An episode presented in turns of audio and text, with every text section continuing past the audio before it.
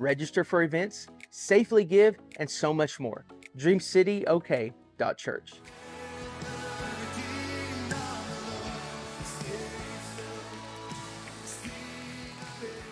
Good morning, Dream City Church. Did everybody have a good Thanksgiving?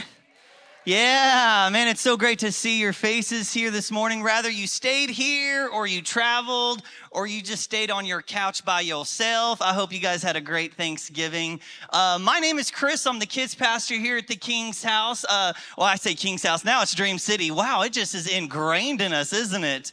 Um, but you guys don't get to hear from me today. So you guys have a special speaker coming here in just a few minutes. But before I introduce her, I do have a few extra announcements I want to tag into the already done announcements for you guys. Um, you did hear about our North Pole adventure where we have school field trips coming in throughout that first week of December. Pastor Mark called me this morning and he said, Make sure you reiterate we need volunteers. And I'm like, I got you, boo. So, guys, we need volunteers right outside as you are leaving. There's going to be a small table. Miss Erica will be there where you can uh, find out more information and how you can sign up to help. It's an incredible opportunity for our church Dream City, to be able to minister to our community. There are so many families that now call this place their home because they came with their kids to a field trip, guys, a field trip where the kids were actually presented the gospel of Jesus Christ through a Christmas presentation. So sign up for that because we do need all the hands we can get.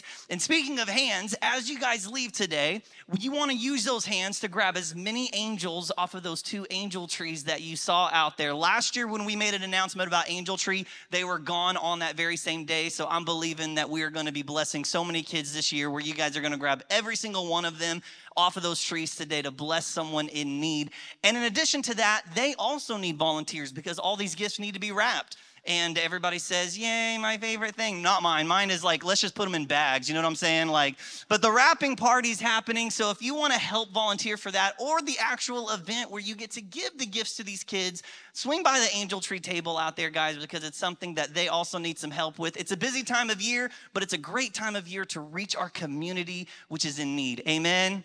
So we are on a series ending today called Say So. Someone look at your neighbor and say, Say So. it's from Psalm 107, verse 2, which says, Let the redeemed of the Lord say so. And this is one of our favorite series that we started three years ago that we try to do every October, every November time. And it's just a great opportunity for us as a church body to hear other people's testimonies of what they have walked through and how God brought them through to the other side. Because how many of you guys know that it's great to be able to open up the Word of God and you're able to read through it and, and you can hear a message from Pastor Mark about how so and so went through such and such and God brought them through. It does build your faith up, but how much more do you know that like it really does hit home when you hear it from someone personally in house that you know that you can link arms with and say, You went through that, I'm going through that, your testimony's building up my faith, and so and so it goes. So, two weeks ago, we did something different, and we actually brought in some guest speakers, um, Angel and Louise from the Fearless Identity Ministry, and they just blew the roof off of this place and telling the church how important it is to be the church to a hurting community. And then last week, we heard from our very own Desiree Cooper, Miss D. Ray, and we got to hear her story. And it's just so wonderful to see what God does in someone's life, and then also the partnership with the community of hope that's gonna be happening in the next few weeks, guys. Pastor Mark's goal is to make sure that we're able to house two different families before Christmas. Like, it's gonna be incredible. So, thank you for your prayers and your support over the community of hope. But today, you guys get to hear from a very special lady. Uh, Pastor Mark hired her uh, to be on staff with us here at Dream City six months ago. She kind of jumped in with both feet, joining me and my team of leadership um, adults of kids camp. So it was kind of like sink or swim. Let's see if you got what it what it has to make it here. She is the Community of Hope director, so she kind of works one on one with Mark and Blake and getting the projects done and raising the funds for that. She's also the person that answers our phone calls 90% of the time because she's our benevolence department. So like she's always the person that is answering those phone calls and helping with people as well. And she helps organize any outreach that our church can be a part of. So she's always looking for ways how can our church get out there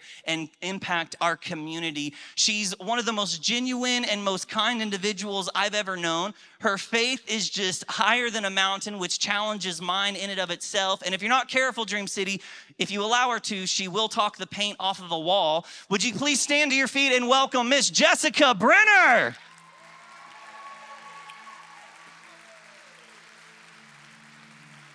Good morning, everyone. Happy Sunday. There's a lot more of you than 9 a.m., but let's do this. Um, I wanted to clear the air about a few, just one thing, really. I know a couple weeks ago I was doing the announcements, and my name was ne- next to my name, it said Blake's assistant. Um, which is not true. And so I want everybody to look back at the sound booth and say hi to my assistant Blake and look at the t-shirt that he's wearing. Blake Jennings, what? Oh, you have that on me, but not on, nobody else can see that. That's rude. That's rude. He has a picture of a t-shirt that I also have that says Jess or Blake's assistant. What a brat. Um, goodness gracious. Blake Jennings. Okay. His wife is the real trophy. Let's be real. Oh my gosh. She puts up with a lot. Um, okay, we have a really good testimony today. It's not really mine. God has obviously written it over uh, my life and my husband and my sons. And so I'm super excited to um, give you guys some good, juicy details. Juicy details are what God works with. So, you know, this is going to be good. I'm going to start off with a little love story. In 2012, I'm 19 years old. I know I don't look any older than that.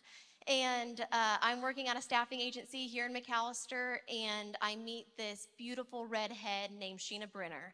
And she tells me that uh, her brother in law, Lane, uh, and I would hit it off. Like, you really got to meet this Lane guy. You got to meet this Lane guy. And I remember uh, meeting Sayer, and I remember thinking, Sheena's husband, uh, I remember thinking, Sheena, if he looks anything like your husband, I'll take him.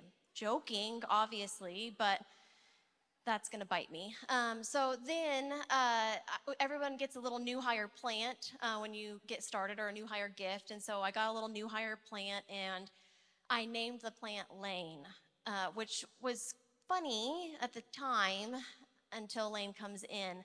So Lane comes into uh, the, the, our office and she meet. He goes and gets something from Sheena and uh, he leaves. And I remember asking Sheena, "Hey, was that that Lane guy that you were talking about?" And she said, "Yeah." And I, I said, "If he comes back in here, he gonna know who I am. I'm gonna, I'm gonna introduce myself." And so uh, our dress code at our office that we were working at, uh, we had to have pantyhose and closed-toed shoes and a pencil skirt and a blazer. Like it was a full, like, so I was feeling, I was feeling good. I was confident. I was feeling good. Lane comes back in. I walk over there. I put out my hand and I said, hi, I'm Jessica. And he goes, hi, I'm Lane, but I know who you are. Let me see that plant that you named after me. I am, my face is as red as a tomato. I cannot believe that Sayer and Sheena had told him what I had said. How embarrassing. I walk up and I show, go to my desk. I show him my plant and we chit chat for a second. You know, I'm hoping that I can smooth that over a little bit. And as he's walking out the door, he turns and he says, So do I look like my brother? Yeah, you do. That Brenner blood is pretty thick. So I, uh, that weekend, we went on a date and we've been together ever since. And so that was the start of uh, our little love story. It gets a little rockier, I'll be honest. Um, so sit back and relax because it's going to get good. Um, we dated for about three years. Um, and during those three years, uh, the very first couple months, I remember Lane had already had two DUIs uh, by the time he was 21. He had two DUIs. And a couple months into dating, he got a breathalyzer in his truck. I remember thinking, oh gosh, this is a little intense, but okay. Um, I loved him, man. He, we, uh, man, I love him. And so uh, the drinking was an issue. He wouldn't just drink like a little bit. When he would drink, he would get like blackout drunk. Like there was no middle or in the. I mean, it, he was if he was going to get drunk, he was going in. And so um, he would drink. I had to ask him this, but the 750s is what like the little half gallon things or whatever. I mean, a lot of alcohol is what he was drinking at a time. And when that didn't. Um, when that didn't work anymore, he then went to prescription pills because he, was chasing that high. And so, uh, one of the very first times I had ever saw anything like this, I uh, we were dating, and I remember walking up the stairs. He was in a back bedroom, and I went up to say hi to him, like, "Hey, I'm here. Let's, you know." And uh, he's in the back corner of a room, and he's sitting at a desk. And when I walk in, he quickly like crosses his arms and acts like nothing's happening when you know something was just happening. And he goes, Oh, it's just you. I thought you were my mom. And he continues to use the driver's license and crush these pills and make a line and fold up a little, uh, rolls up a $1 bill and snorts it and then looks at me and says, It's going to be a good day. And I remember thinking, Whoa, like, okay, small town America. Jessica had never seen anything like that before. And so um, I knew that there were some red flags. Like I knew that that, that obviously wasn't normal. Um, but he also he also was in a really good mood when he was high i'll be honest like he was fun he was like the life of the party he was down for anything um, and then when he wasn't on something he was cranky and edgy and mean and um, it it was just it was it was a roller coaster ride, to say the least. I remember thinking, I remember telling him, like, hey, if, if you love me enough, like if you love me enough, you're not gonna do that anymore. Like I'm not into that. Like we, you know, we we gotta we gotta figure something out. And so we get married in October of 2015, and um, in December of uh, 2016, so about a year into our marriage, he comes home and he says, um, I need help. I, I need to go to rehab. I am drinking. I'm drinking all day. I'm going to work and I'm drinking. And when I can't get um, the drugs that I'm wanting, I, I'm I'm having withdrawals. You know, he would uh, lay in bed, and I remember the shakes and the sweats and the and the puking, and um, it was intense and the mental struggles that he was working walking through too like he he knew what he was doing was wrong but he also knew that it was making him feel good and so it was trying to find that in between of how do i live without what i've now became addicted to and so i remember he tells me uh, now sober obviously that he remembers when he would go to his drug addict's house to get the pills or to get the drugs that he would have to drink before going to get them because he knew in his heart, right? God was telling him, like, hey, this isn't what you're supposed to be doing. Like, stop what you're doing, think about me.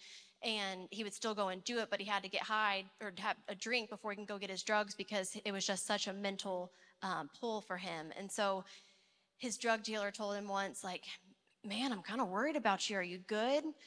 And Lane said, in that moment, he thought, I am in deep. Like, my drug dealer's now checking on me. Like, dude, I'm your business. Like, hold on a second, right?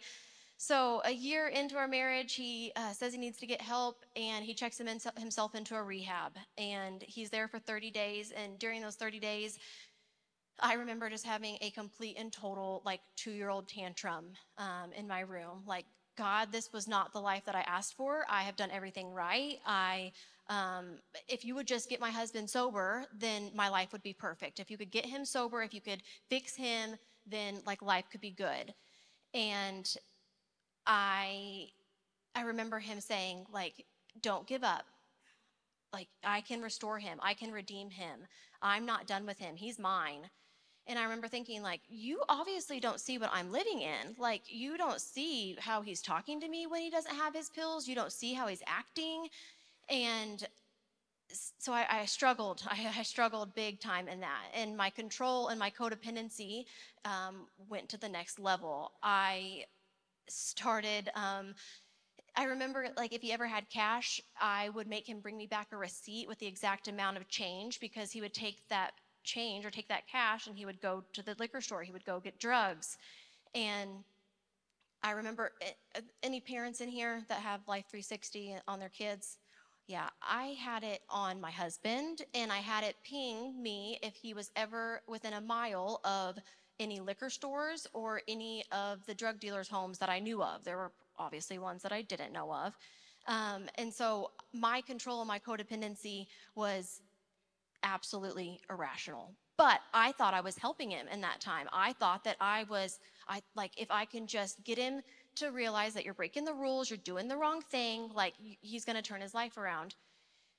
It obviously didn't. Um, in the summer of 2017, uh, Lane is working at a uh, HVAC company here in town, and his boss had tried calling me, but I had left my phone in the car that morning because Lane and I had gotten into a fight, and I'm working out at the wellness center with my mother-in-law, and I see my brother-in-law Sayer come through um, the wellness center, and his face was complete and total fear and panic, like there something bad had happened. And I remember him saying, We need to talk outside. And so we go out to the parking lot, and he says, Lane's boss just called me. He stole prescription pills from a customer's house, and um, the guy wants to press charges. He, you know, this, this is a felony. Like, he just stole someone's prescription pills. And I remember the first thought that I had was, he took them all. He overdosed. Like he, I'm going to walk into my house and he's going to be dead um, because he, his mental state at that time was not good. He was battling that wanting to do right, but still on the the walk of the addiction and letting those um, letting those chains really hold him back. Let those those chains were holding him so tight. And so um, I remember speeding to my house, and I remember walking in that door and seeing Lane in the bathroom just bawling, just bawling. He he, he knew that he had messed up but he also knew that he needed them, right? And so it's just, it was that pull of, I want help, but I need them. Like, I don't know how to get out of this. And I remember in that moment thinking, we are so far deep. Like, I don't know how to get out of this either. And so I still continue to pray, God, like, would you just fix him? Like, fix him, fix him. But instead of looking to God, like to, to for my relationship with God to get stronger, for me to release that control and that codependency, my whole focus was on Lane's sobriety. If Lane would get sober, then everything would be okay. And so he goes back to rehab a second time um, that summer in 2017. And um, I, I do think that something helped. I think that that helped. I think that he um, started to take it a little more seriously. But a couple months after, re- after rehab that second time, he relapsed again. And I was exhausted. I was exhausted, to say the least. I was on a roller coaster ride that I didn't sign up for.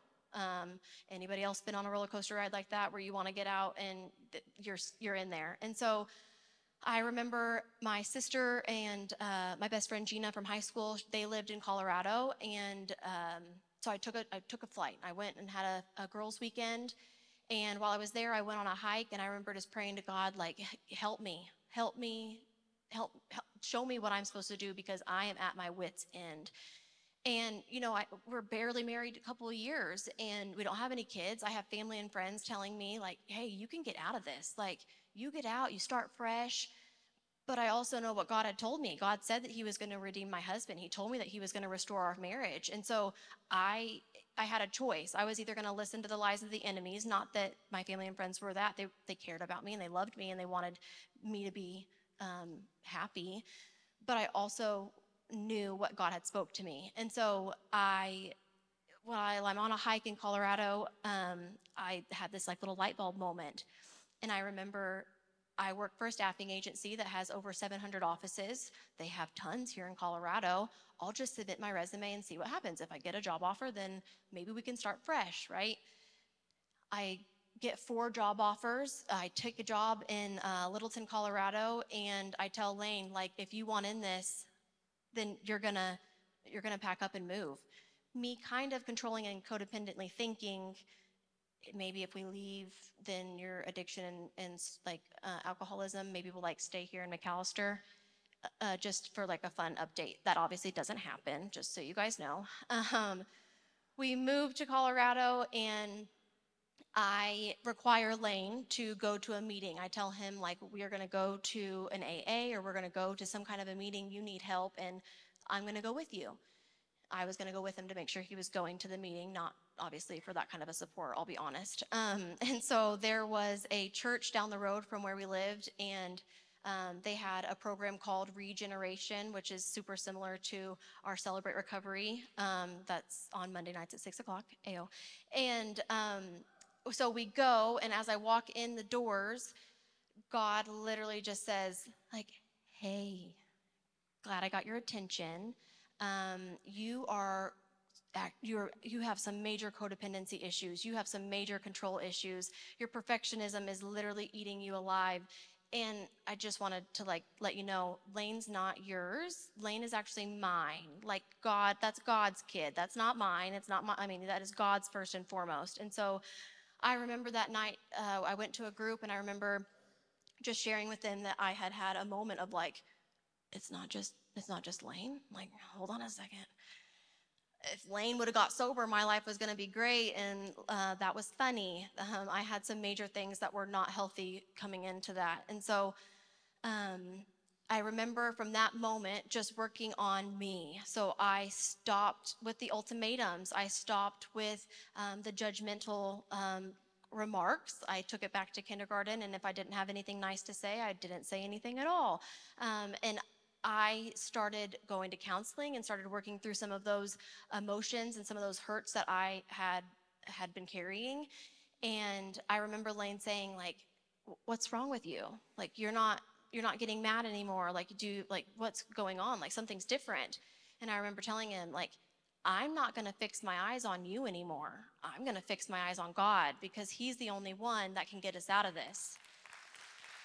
And so I remember, I remember just, um, I'm talking like, it was like I had drank out of a gallon of water. Like I could not get enough of my Bible. I, I could not get it. It was the first time that I had really like built a solid relationship with God, not in the midst of a situation, right? Like I wanted that intimacy with God above all things. And so um, I, my heart started to change and Lane started to change. Uh, it was like, it, it was like I was putting him in a box. And then as soon as I stopped caring and focusing on what his wrongs were, I was able to really focus on what God wanted for us to do. And so um, I remember Lane's uh, relapses going farther and farther from each other. He was still having the relapses, but uh, it wasn't with pills anymore, which I was excited about. It wasn't with gallons of vodka. It was with little pocket shots, shots. And that was some progress. We're not looking for perfection. We were just looking for a little progress, right? And so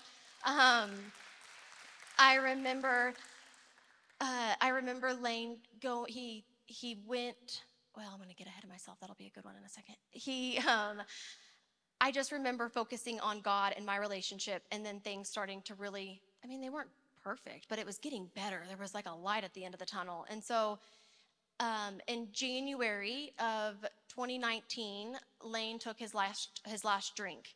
Um, he is now five years he'll be five years sober in January, which is amazing. And I um, I just remember Lane Lane's whole demeanor changed. What used to be like this hard shell, he like finally got a little light back and it was without a drug. And so I thought, okay, like there's some hope in this, right? And so in December of, um, no, in, in July of 2017, he is working at an HVAC company and he falls three stories and uh, cracks his calcaneus heel. Um, that's where he was at working and his left foot hit cement and his right foot hit grass. And yeah, that's how big his foot was. It was bad, you guys. But let me tell you what my husband did. And this is when I knew something was different. He told the surgeon, I'm an addict. I can't have any medicine. I can't have any pain pills, right? Like, I, I can't do that. And so he goes through the surgery. He gets a, um, a nerve block in his leg um, to keep him for 12 hours. And he goes through the whole entire recovery process without any pain medicine. And I knew in that moment, okay, like God is real. God is doing something in his heart. Um, because before that would have been a freebie. That's what you call it, like a little freebie. I got me a freebie. Look, I got it from a real doctor. I didn't have to. I didn't have to buy it off the streets. Like this is good. Um, and so, yes, Lane celebrates five years sober in January, which is absolutely by the grace of God. And um, in December of 2018, I found out I had stage four endometriosis. I had a mass on my right ovary that was 11 centimeters and a, a mass on my left ovary that was nine centimeters. And so we went in for an emergency surgery.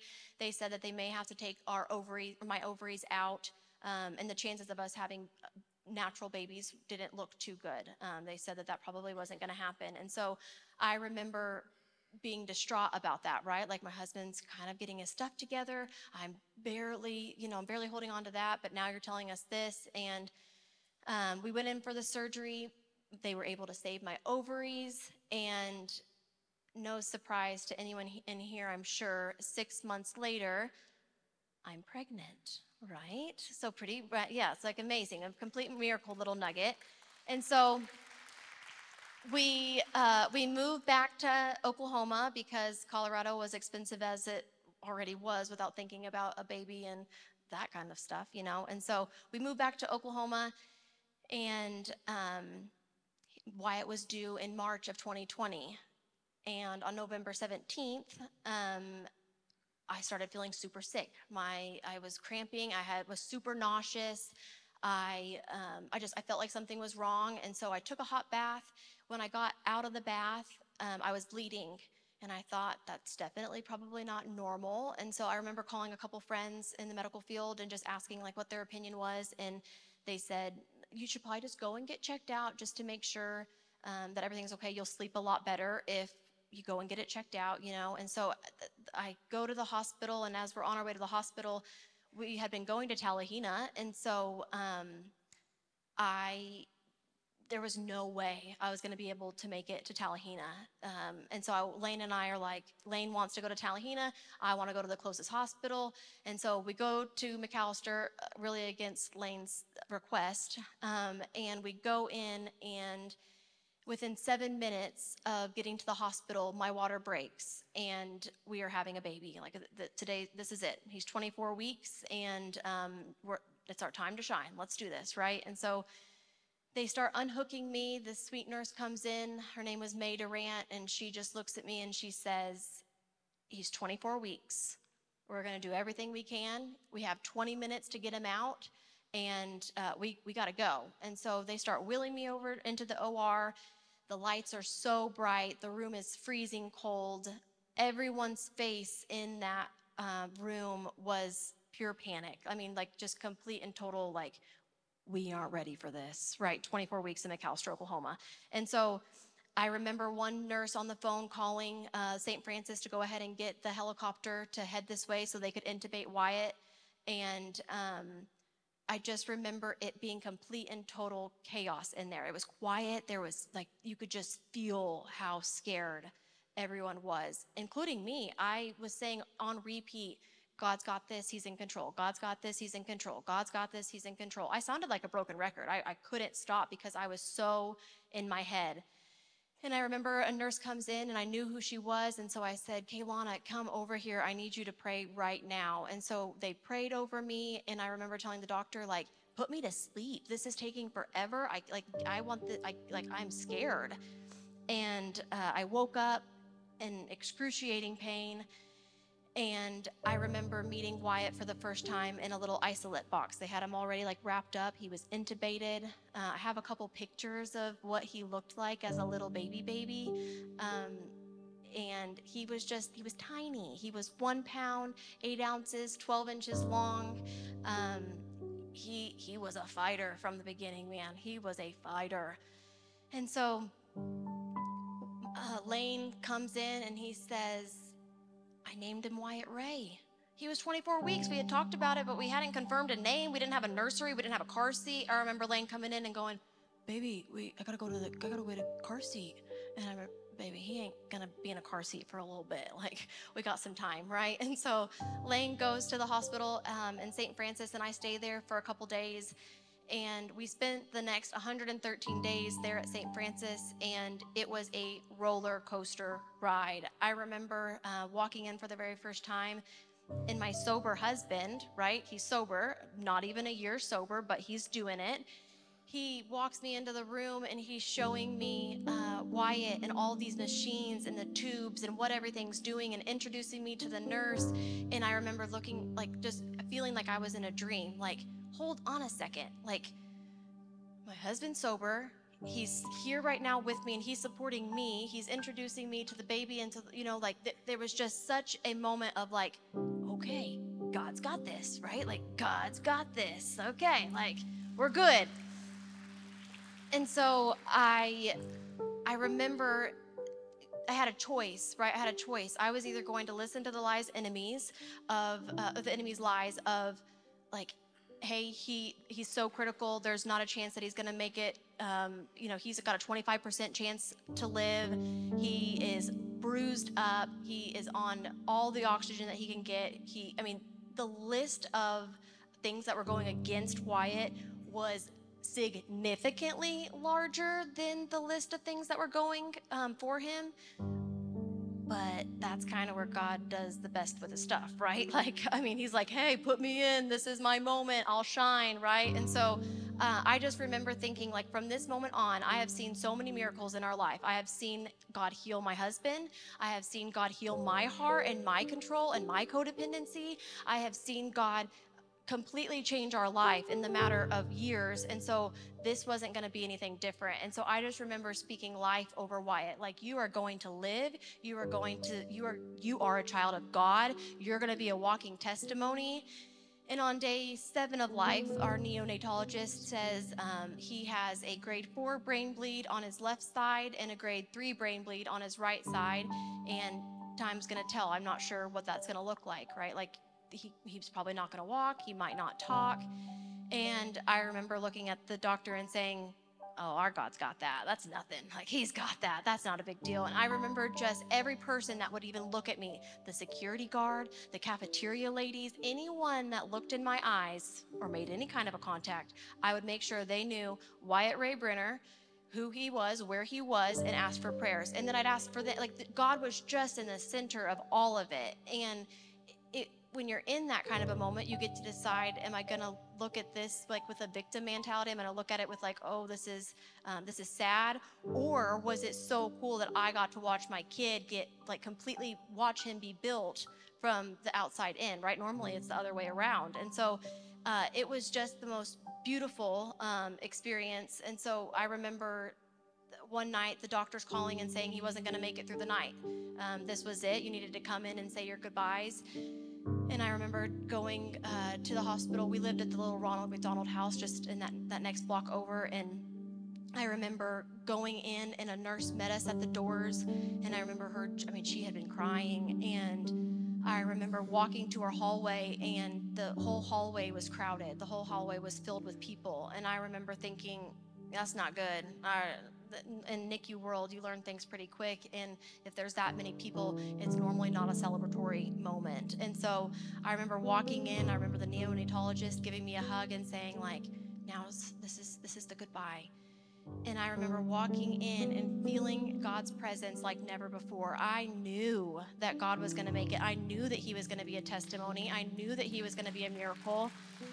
And I just, I walked in and I told Wyatt, I said, You are a child of God. It's not in your strength. God's gonna heal this. Like God has you, Bubba. You just hang on and God's gonna, God's gonna do a miracle. And I remember everyone looking at me like, girl you don't you're you you obviously aren't looking at like the reports and the numbers and do you see your baby his belly is black and blue like something is wrong and I just remember having such a confidence in who our God was because I just watched him do so many miracles in my own life. And so this was going to be another one. And I just, um, there, there were so many moments of Wyatt looking like it was going to be one thing, but our God gets to have the final say, right? He's our ultimate physician. He is the one that makes miracles happen. And so I I think it's beautiful because there's an opportunity for always for us to always look to the good, even though the things that are going in our head. There was moments where I could have got on Google and looked up what's XYZ and it was gonna tell me your kid's gonna die, right? Or I could put my trust in God, who I depend on, who I know has healed, who I know has restored and redeemed. And so um, that's exactly what I did. And so for the next 113 days, Wyatt came home. He had a Broviac and a little ileostomy, a little poop bag. It was the cutest thing in the whole world. And um, he was on 24-hour like TPN care. I mean, he was he he got a lot of attention, and he definitely still requires that. And so. Um, I'm gonna bring out a couple uh, pretty cool guys that I think are uh, pretty special and walking miracles in my book. Um, this is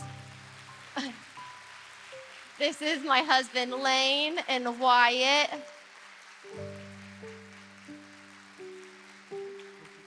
Okay, he really normally likes to talk on the microphone. He gets stage fright. He'll learn. Um, and so I just want to, I wanted to show you guys just what God is capable of doing. There's not one thing that God can't do. And so if you're in a season where you're on a roller coaster ride or where you're feeling like I am in over my head and your eyes are maybe fixed on the situation, I would encourage you to fix your eyes on Him because He's the one that can restore, He's the one that can redeem, and He's the one that can get you out of that. And so um, I am so excited to see what else God has in store for our family because I just know that um, there's going to be even more goodness because that's who He is. He's good and He's full of love.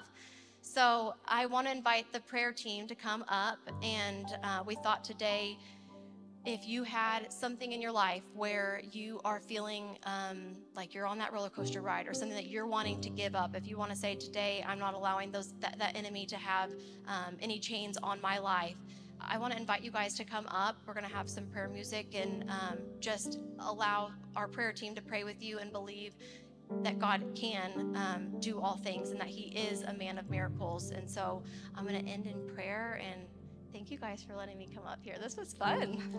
don't, I mean, I don't want to do it a lot, but like, okay. Anyways, okay. God, I just I thank you for the miracles that you have uh, given us in our lives, and I just I pray that you have opened up uh, hearts today to really believe and truly know that you are who you say you are god that it's not um, it's not just a story in the bible that god that you are real and that your uh, holy spirit is with us. And i just truly believe that chains have been broken today. I believe that um, you are up to something good. And i just thank you for who you are and that you have created us for big things. And i just we love you god. We love you so much. And we just say this in your precious son's name. Amen